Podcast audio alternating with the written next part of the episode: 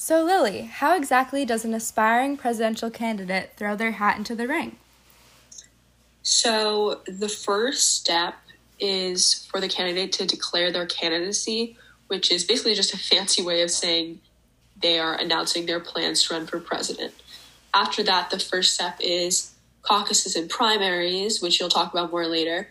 And that's essentially where people vote for candidates they would like to keep in the race. These events are really important because they narrow down the race by eliminating many, many candidates and leaving just a few that have a much higher chance of actually getting far. Awesome. Good to know. So, do you want to tell us a little bit about what happens after someone establishes themselves as a prominent candidate for president? So, each party um, during the summer before the election holds a convention, um, and during this time, the nominee chooses their running mate um, as they have been established as the leader of their party for that year. Um, so, as you can see, there's quite a process to even get your name on the ballot, um, but there are other things that can stop you from being able to run. Um, so, the three major limitations that you must um, abide by if you're running for president are that you must be at least 35 years of age, um, a natural born citizen of the United States, um, and you must have been a resident of the United States for at least 14 years um, leading up to when you are running. So, Lilly, how does the checks and balances system come into play when it comes to presidential power? Yeah, so constitutional limitations were created. Constitutional limitations were created for presidential powers because, of course, the people who created the Constitution were the ones who were fleeing autocratic England. So, in order to create the most democracy possible, the president can only be elected twice to serve for to serve two four-year terms. However, there there are loopholes. So, if a vice president steps into power and the term is at least halfway through, then that vice president, now president, will be allowed two additional full terms if they choose to run, making the total possible number of years someone can be in office six years. Oh, interesting. That's good to know. I think a lot of people don't know that. Um, so that's great. Um, I agree. So, do you want to tell us a little bit about the importance of the DNC, Democratic National Convention, and the RNC, Republican National Convention, in a presidential race? I'd be happy to. So, after a candidate is chosen by their party, um, which happens at the National Convention for said party, so we have the Republican National Convention and the Democratic National Convention. Um, so these conventions occur during the summer leading up to the election, and the selection of a vice president um, happens during this process, as we said before. Um, and this is an incredibly important part of the presidential election process. Um, and the DNC and RNC itself kind of gives each party the opportunity to promote on national television and through a big event um, their candidate for the presidency. So it's kind of like a kickoff to like the final um, race for the presidency. Yeah, that's really interesting.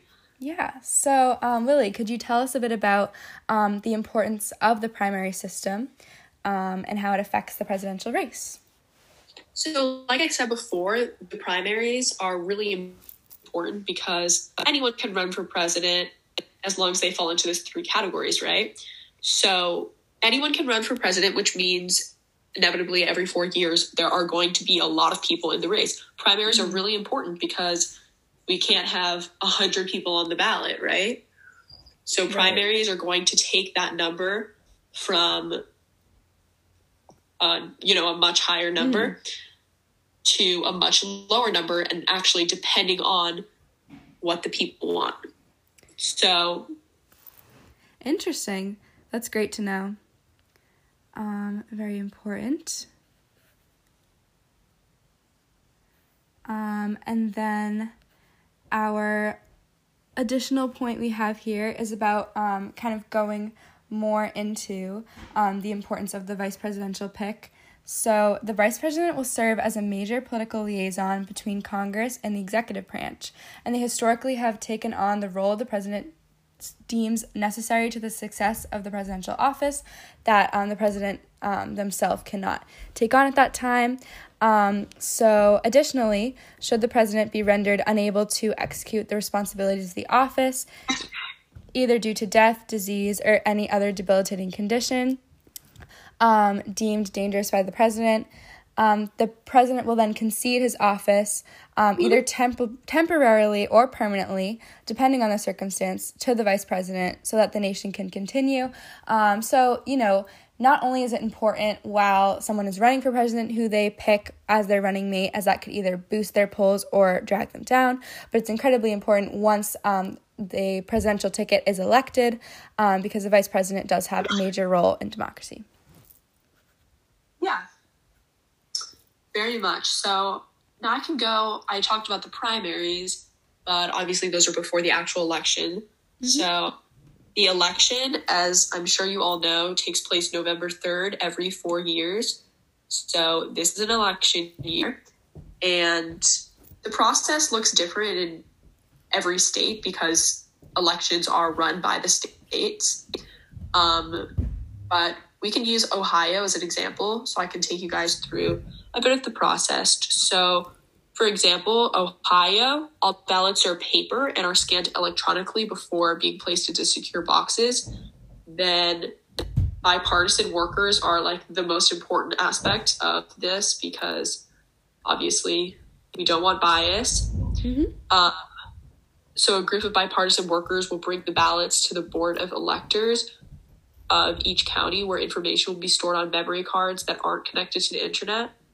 Each country each county's board of elections then brings their results to their state secretary their state's secretary of state office which will count the votes and then from there it's the responsibility of the electoral college for that state so in this case ohio to vote for a candidate um, and then they will relay their response to the us congress however the electoral college the electors they are not required to vote for the popular vote of their state.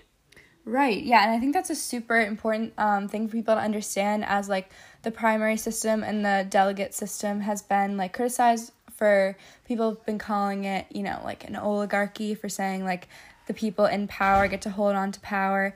Um, when you know it was originally designed in a time where there were less people in the united states um, so that people who you know had more of an eye towards politics could make those types of decisions.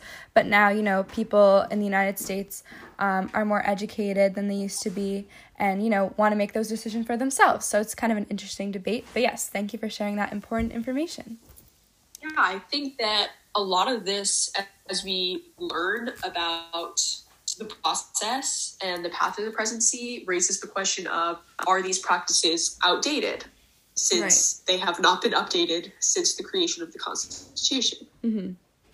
For sure. Um, so, yes, thank you for joining me today, Lilly, and thank you all for listening. I hope you found this conversation useful, and um, thank you very much.